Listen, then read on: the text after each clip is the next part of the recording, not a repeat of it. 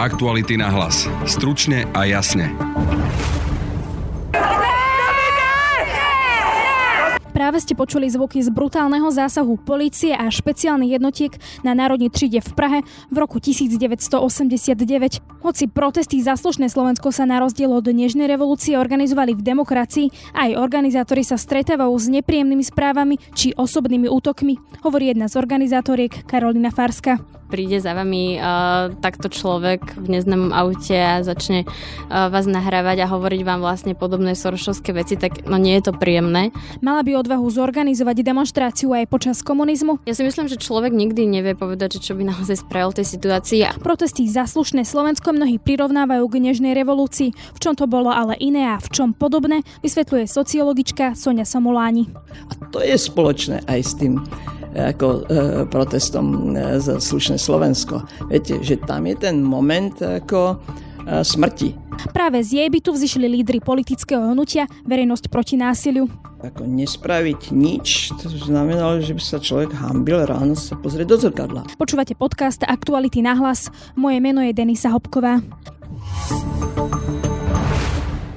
Budeme raz na súčasné obdobie spomínať ako na malú nežnú revolúciu, v čom sú protesty za slušné Slovensko podobné nežnej revolúcii, vysvetľuje politologička, sociologička a pedagogička na Univerzite Komenského Sonia Samoláni pred 30 rokmi eh, vlastne demonstrácie takéhoto typu, ako by neboli ani povolené, a vieme, aká represia a brutalita nasledovala potom, keď sa nechcel ten pochod rozísť e, v Prahe, toho 17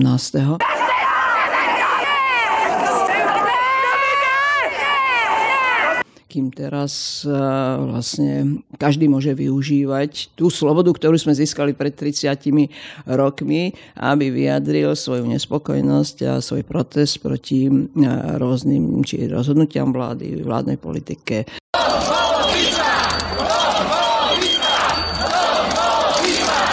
No, e, tá podobnosť ale je v tom, že organizátori tých protestov a zhromaždení za slušné Slovensko nadvezujú na e, tú novodobú tradíciu, ktorá sa vytvorila pred 30 rokmi, e, spôsobe organizovania tých protestov, spôsobe, akým to prebieha. A naši rodičia stáli na námestiach pred 29 rokmi. A dnes tu stojíme my. Niektorí sme si november 1989 všimli. Stojíme tu preto, že odmietame rezignovať na slušnosť a spravodlivosť. A tu chcem zdôrazniť, že vlastne jedno, e, e, jedna z tých výnimočných charakteristík toho novembra pred 30 rokmi, hlavne aj keď pozeráme na rôzne protesty a demonstrácie vo svete, bolo, že boli skutočne veľmi e, pokojné, tam, jak ako zvyknem hovoriť aj študentom, nebolo, nebolo rozbité ani jedno výkladné sklo. Bolo mm, ako zlé, že nejaká nevoľnosť alebo čo, tak sanitka, ktorá prišla, okamžite sa vytvoril koridor, ako to už sa stalo ikonické spojení s Milanom Kňažkom. Lekára prosím, pred kamzík, vytvorte koridor, už ide lekár. To nie je záležitosť nejakej malej skupinky eh, intelektuálov, disidentov a umelcov, ale že skutočne tam vystupovali eh, robotníci, zdravotné sestry, učiteľi a tak ďalej. No a toto presne vidíme, že sa opakuje teraz. By som povedala, tá spoločná charakteristika je skutočne eh, ten veľmi kultivovaný kultúrny priebeh. Je to spojený s hudbou, moderátori mobilizujú ľudí ako skutočne takej ako aj až niekedy dá sa povedať festivalovej nálade napriek tomu, že povedzme e, pred tými 30 rokmi skutočne ten hlavný motív bolo protestovať proti násiliu.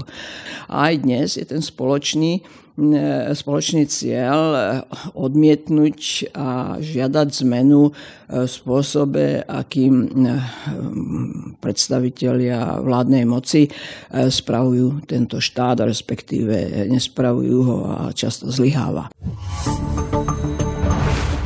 Po vražde Jana Kuciaka a Martiny Kušnírovej organizácia Zaslušné Slovensko zorganizovala protesty. Tých sa zúčastnilo aj 60 tisíc ľudí.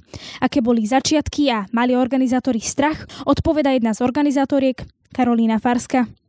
Určite, určite tam bola obrovská nevedomosť toho, ako to bude, pretože teraz odstupom času človek sa inak pozerá na tie, na tie veci, ktoré, ktoré sa diali z hodiny na hodinu vtedy a vie to tak možno aj trochu pokojnejšie vyhodnotiť, lebo akože samozrejme už aj s tým, že sa potom ďalšie veci stali v súvislosti na to, ale jednoducho tá situácia bola taká, že jednoducho tu v slobodnej krajine v strede Európy zavraždili novinára a jeho snúbenicu kvôli tomu, že on jednoducho písal o tých najväčších, najhorších kauzách. Ďalšia vec je, že Robert Fico akokoľvek o, populisticky alebo inak ešte dva týždne predtým tvrdil, že jednoducho Slovensko je krajina, ktorá má patriť do jadra Európy a aj s tým všetkým, čo sme už vtedy vedeli alebo tušili, tak sme podľa mňa tak všeobecne nejako si mysleli, že on nechce dopadnúť ako mečiar a jednoducho on sa zrazu postavil a začal hovoriť o tie konšpirácie najhrubšieho zdrna o tom, že jednoducho to je vplyv Ameriky, Soroša a zahraničných agentov. Jednoducho zobral úplne túto Orbánovskú retoriku, to je ďalšia vec postavil sa na tlačovku z miliónov e- eur. Doteraz ja vlastne netuším, odkiaľ sa vzal milión eur na úrade vlády. No a potom jednoducho my sme organizovali súvislosti na to zhromaždenie, obrovské zhromaždenia, kde prichádzali desiatky tisíc ľudí. A Robert Fico zvolal Bezpečnostnú radu štátu, ktorá sa zvoláva, kedy jednoducho sa dejú nejaké teroristické útoky alebo iné veci, s tým, že jednoducho ide tam dôjsť o, k tomu, že bude krv na uliciach. A toto sú len že, že pár vecí, ktoré som teraz povedala, to boli také tie dennodenné o, iné ešte menšie veci, ale bolo to naozaj ako keby, no veľmi akože neprenosné, neprenosné chvíle v tom, že naozaj my sme nevedeli, ako to bude. My sme iba robili v tom najväč- najlepšom vedomí a svedomí, ako sme vedeli a dúfali sme, že, že to dopadne dobre. Po, počas toho, ako ste vyorganizovali tie protesty, tak uh, sa vám stal taký incident, uh, že neznámy muž uh, na vás kričal. Stretali ste sa s tým častejšie? Áno, no tak tento príklad bol um, tým, že bol aj tak medializovaný a že jednoducho sa to rozšírilo, tak ako keby bol takým najznámejším z toho. Určite nie, akože nejakým, že najhorším alebo tak, ale jednoducho ono to bolo vtedy veľmi nepríjemné v tom zmysle, že ja som len deň predtým vlastne zdieľala na tým, že mne denne chodí až niekoľko takýchto akože celkom nenavistných správ, čo samozrejme človek na jednej strane ráta s tým, keď robí takéto veci, na druhej strane len teda, ako som spomínala, deň predtým som zdieľala správu, že mi niekto napísal, že ma treba zastreliť, no a teda keď um, sa vám niečo takéto stane a zároveň ste sami v noci na tej zastávke a jednoducho príde za vami uh, takto človek v neznámom aute a začne uh, vás nahrávať a hovoriť vám vlastne podobné sorošovské veci, tak no nie je to príjemné. Uh, to znamená, že tak urč, akože určite tieto, tieto veci, že nie sú príjemné, keď sa dejú na druhej strane, podľa mňa určite treba povedať, že tých ľudí, ktorí sú prajní a ktorí sú milí a tak ďalej je viac, len o, niekedy bohužiaľ týchto ľudí na tej druhej strane oveľa viac počuť, lebo sú veľmi hluční. Viete si predstaviť, že by ste takéto protesty robili v 89. Tak ja osobne um, nemám empíriu, respektíve nemám um, tým, že som nezažila 89. tak vlastne všetko, čo o tom viem a čo sa snažím čo najviac navnímavať je či už z, z kníh, z filmov, priamo od, od ľudí, ktorí, ktorí tam boli, ktorí to organizovali. No a ja ako keby človek, ktorý jednoducho sa narodil do slobodnej krajiny, ktorá, kde môžem slobodne komunikovať s ľuďmi a akokoľvek to niekedy môže byť ťažké, ťažšie a tak ďalej, tak jednoducho predsa len slobodná krajina, tak uh, v mojom poznaní ako keby je veľmi ťažké presne ako keby sa prelnúť na túto, na túto notu, že jednoducho oni naozaj uh, išli úplne s holými tričkami na tie námestia, uh, riskovali nielen svoje osudy, ale mnohokrát osudy svojich rodín a tak ďalej. Nikto nevedel jednoducho, čo sa stane deň, deň potom a aspoň aj z toho, čo robia napríklad ľudia, ktorí priamo organizovali ten, tú nežnú revolúciu, je, že vidia veľmi veľa paralel s 2018 a s tým, ako potom vlastne vznikla iniciatíva za slušné Slovensko. Avšak práve sú tam aj takéto veci, ktoré podľa mňa sú um, aj v niečom veľmi neporovnateľné, keďže naozaj ako keby ten, ten status quo tam a, a vtedy bol, bol iný. A tak predsa len viete si asi predstaviť, že či by ste boli schopná um, ísť do toho rizika, že môže sa niečo stať, uh, ale prijali by ste to, pretože by ste išli organizovať uh, protesty a robiť nejakú zmenu. Ja si myslím, že človek nikdy nevie povedať, že čo by naozaj spravil tej situácii, ale veľmi dúfam, že by som na to mohla odpovedať, že áno. Zaslušné Slovensko v nedeľu organizuje spomienkové stretnutie k nežnej revolúcii vo viacerých mestách. Budú nielen spomínať na 89., ale venovať sa aj aktuálnym témam čo tá atmosféra medzi ľuďmi? V 89. to bolo silné, ja ako osobne som tam samozrejme vtedy nebola, ale na týchto protestoch, ktoré boli po vražde Jana Kuceka som bola a tá atmosféra bola bola úžasná a tí ľudia ako keby volali po tej zmene. Neviem, že či vy ste boli na týchto protestoch najnovších? Samozrejme, bola som aj na týchto protestoch a tá atmosféra bola veľmi podobná v, v tom, aký e, pocit spolu spolupatričnosti, ako ľudia mali, aj to, že zrazu boli ako k sebe milší, ohľadoplní, vzájomne si pomáhali, keď bolo treba, ustupovali, keď, bol, ako, keď bola veľká tlačenica, lebo bolo vidno, že ľudia majú všetko spoločné a to spoločné nadradili na takékoľvek individuálne, súkromné záujmy. Ľudia to prežívali vtedy, re, ako niečo revolučné, pretože tie zmeny boli úžasne rýchle. Viete, sme 40 rokov, ako žili v jednom režime a naraz behom desiatich dní, keď sa odohral generálny štrajk, tak eh, vlastne padli piliere režimu a behom šiestich eh, týždňov bol úplne, boli vymenené eh, teda na hlavných pozíciách moci boli noví ľudia a ústava sa zmenila ako zrušenie štvrtého článku ústavy sa odhlasovalo v federálnom parlamente. Nový prezident bol zvolený federálnym parlamentom a tak ďalej.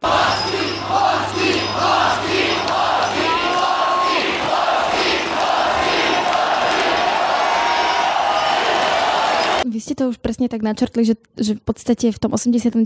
sa to zbehlo rýchlo, že po, po toľkých rokoch komunizmu zrazu padol celý režim. Presne uh, preto ma zaujíma, že akú silu má ulica a akú silu má to, že ľudia prídu do ulic vyjadriť uh, svoj nesúhlas. Ide o to, že či je to um, um, nenásil, nenásilné, či to má kultivovanú formu, alebo nie. Po tom brutálnom zásahu polície 17. novembra potom už nič, e, k ničomu takému nedošlo. Ale prečo? Lebo vlastne ten režim, on bol tak skosnatený, tak rigidný, tak e, ako odborne povedané zamrznutý posttotalitný režim, že oni neboli schopní ani vyjednávať. Čiže v takých prípadoch eh, ako dochádza určite ku kolapsu, ako vyslovene k rozpadu. Ako. A tou poslednou kvapkou eh, k tomu rozpadu bolo, keď tie stredné úrovne štátnej moci, represívnej moci, policia, armáda už nepovažovali za legitímne, aby vykonali príkazy k nejakému zásahu. Lebo ten zámer tam bol poznáme taký termín, že historický repertoár e, kolektívnej akcie. To je spôsob, akým jednotlivé krajiny e, z histórii si vytvorili akýsi, ten, tú formu a akým vyjadrujú protesty. A tým sa aj krajiny odli, odlišujú. Povedzme, história Balkánu je podstatne krvavejšia ako je história Strednej Európy, história aj Rakúska, Uhorska. Od novembra 89 vlastne sa tu vytvorila takáto novodobá ako tradícia, ako sa organizujú takéto protesty verejnosti.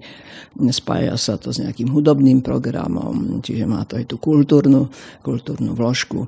Často sa ma vo svete spýtujú, odkiaľ pochádzam, kde je moja vlast. Úprimne túžim potom, aby už čoskoro svet vedel, že ja, Peter Dvorský, pochádzam z toho najkrajšieho, najslobodnejšieho a najzdravšieho kúta na zemi, z Československa. Najkrajší kút v šírom svete je moja rodná zem. Zelený sád v plnom kvete je moja rodná zem. Čierne hory pyšno stoja, až sa nebies dotýkajú. To ma zaujíma, že nakoľko sa napríklad politici boja toho, keď ľudia idú do ulic, či by sa niečo také v 89. stalo, ak by tí ľudia do tých ulic neprišli. To je jednoznačne to, ako dôležitú rolu v tých udalostiach novembra zohrali práve tieto masové protesty spoločnosti. Bez nich by napríklad ani bývalý premiér, premiér e, federálnej vlády Adamec nebol ochotný, on nebol ochotný vyjednávať s Havlom, vôbec sa s ním ani stretnúť. A on sám povedal, No, ako keď verejnosť ako nastúpi, a, ale to nestačí 10 tisíc, 20 tisíc, ani 40 tisíc ako ľudí, že skutočne ako tam je dôležitý aj ten počet. Lebo e, keď je pár tisíc ľudí, tak to už sa v demokracii považuje ako, no nič zvláštne sa ako nedeje, majú právo, vyjadria svoj názor, ale tým to končí. Ale keď už, ako to bolo, keď bolo tých 60, 60 tisíc v Bratislave, ale čo bolo dôležité, že to bolo aj e, na iných miestach. A dokonca aj v zahraničí, keď to organizovali e, slovenské e, komunity. Tak to už je iná sila. Zaujímali ešte vaše spomienky na 89. Vy ste boli uh, v komunistickej strane. Prečo? Uh, ja spolu s mojimi dvoma najbližšími kolegami keď sme končili ako doktorantské, vtedy sa to volá ašpirantské štúdium, tak nám bolo povedané, chceme vás, aby ste zostali na katedre, eh, ale bez členstva strany to nepôjde. Eh, moja prvá reakcia bola v žiadnom prípade. Ale mali sme školiteľa, ktorý bol pre nás veľkou autoritou a on nám povedal, pozrite sa, je dôležité, aby v tej strane boli aj slušní ľudia, ale hlavne, aby nám to zase nezlikvidovali. Ja, ja si želám, aby ste to zobrali ako istú misiu a aby ste mohli zostať na katedre, lebo ste na to pripravení, tak do tej strany by ste mali vstúpiť. No a nakoniec ako, sme my písali spolu s kolegami, e, ako aj e, stranici, aj nestranici, list Husákovi, e, známy list 14 sociológov s vízou o dialog, ale hlavne s vízou na oslobodenie Bratislavskej peťky. Začali tam sme boli poťahovaní. To muselo komunistov podľa mňa veľmi nahnevať. Mne by zaujímalo, ako to vtedy potom prebiehalo, potom ako ste to... O, o, to ich, ako by som povedala, vydraždilo viac než stanoviska disidentov, lebo už vedeli, že to sú iní, ale pre nich bolo nebezpečnejšie, keď to išlo znútra štruktúr. Mm, ako nasledovali za tým, ako e, pohovory, ako mm, na fakulty a také ako vyjednávanie. Samozrejme, už bol september, už, už, už e, niečo predsa len ako bolo vo vzduchu, hoci ešte vôbec sa netušilo, že príde nejaký november, okrem kalendárneho. Ja som bola ako na Eštebe, na Eštebe ako vypočúvaná a tak. Mňa, mňa zaujímalo, zaujalo aj to, že e, u vás e, na byte alebo v vašom byte práve vyšli, e, myslím, že 18. novembra tí naj, najväčší lídry verejnosti proti násilia. To, sa, to ako prebiehalo a ako, ako sa to mohlo stať potom u, u človeka, ktorý je v komunistickej strane? Viete, práve ako aj na tomto príklade možno vysvetliť, že ono to nebolo také ako čierno-biele že často, by som povedala, ľudia, tak jak sme boli my, tak ako prispeli s tým spôsobom svojou činnosťou k tej zmene viac ako tí, čo síce nikdy v strane neboli, ale boli pasívni a starali sa len o svoje záhradky alebo svoje byty. Tým, že už som mala kontakty s ľuďmi vlastne mimo tých oficiálnych štruktúr, tak ono to bolo viac menej náhoda, že to bolo v ten deň ako v našom byte, lebo e, sa organizovali tieto bytové semináre. No a to bol vlastne seminár, ktorého témou bolo, čo robiť. A to, čo robiť, ako vlastne mobilizovať ľudí v takom väčšom počte. A tak to bola naša otázka v priebehu toho na desiatej dcera prišla eh, z kuchyne zo správou zo Slobodnej Európy. A bola tam aj tá falošná správa o smrti toho študenta. No a to zmenilo samozrejme už priebeh ako tej debaty. Ako to vyzerá na takom eh, byte, kde sa vlastne niečo také veľk... panelákovom byte udeje, že čo, sadnete si niekde na gauč, dáte si kávu a, a rozprávate sa, že ako, ako veci zmeniť, alebo...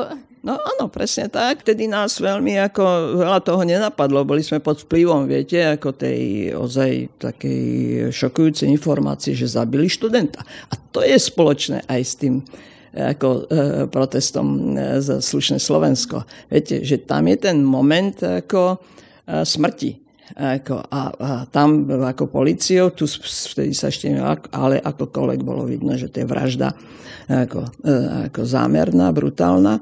A, to nami otriaslo a vtedy ako u všetkých, nielen u nás, čo sme boli tam, ale tak toto pôsobilo na vlastne väčšinu ľudí v Československu, že no toto už je priveľa že mm, a my sme asi teda, aby som hovoril za seba, že ako nespraviť nič, to znamenalo, že by sa človek hambil ráno sa pozrieť do zrkadla. Aké to boli teda emócie potom, ako, ako padol režim, ako ste zistili, že v podstate budete môcť žiť v slobodnej krajine?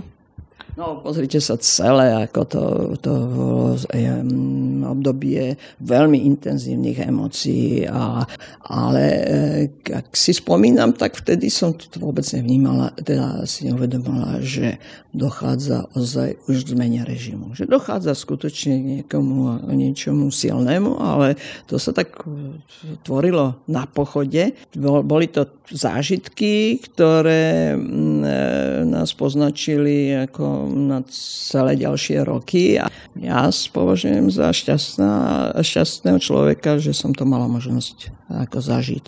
Čo si myslíte o súčasnom stave tejto krajiny po 30 rokov po Nežnej revolúcii? Priznám, že tie e, najnegatívnejšie e, javy nášho života, teda rastúca podpora extrémistického hnutia, či to je ľudová strana naše Slovensko, alebo teraz e, nedávno podpora Harabína v prezidentských ako voľbách, tak to je fakt, že e, to ma vôbec ani, ani nenapadlo, že k niečomu takému to ako dvojde. Ale na druhej strane ako za veľmi pozitívne považujem to, že mladšia generácia 20 až po 30 snad, ktorí ešte pred rokmi boli skôr pasívni. Skôr využívali ako tie benefity, čo zmena režimu doniesla, že sa teraz aktivizujú a že si začínajú uvedomovať, že je to v ich rukách.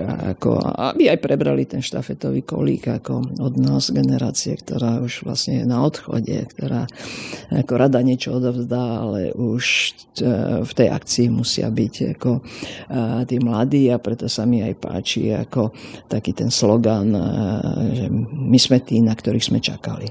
To, a s tým súhlasím. Aj my sme, aj, aj, aj my sme na nich čakali. To je z dnešného podcastu všetko. Počúvajte nás aj po víkende cez Spotify a ďalšie podcastové aplikácie. Sme aj na Facebooku a Instagrame. Pekný víkend želá Denisa Hopková. Aktuality na hlas. Stručne a jasne.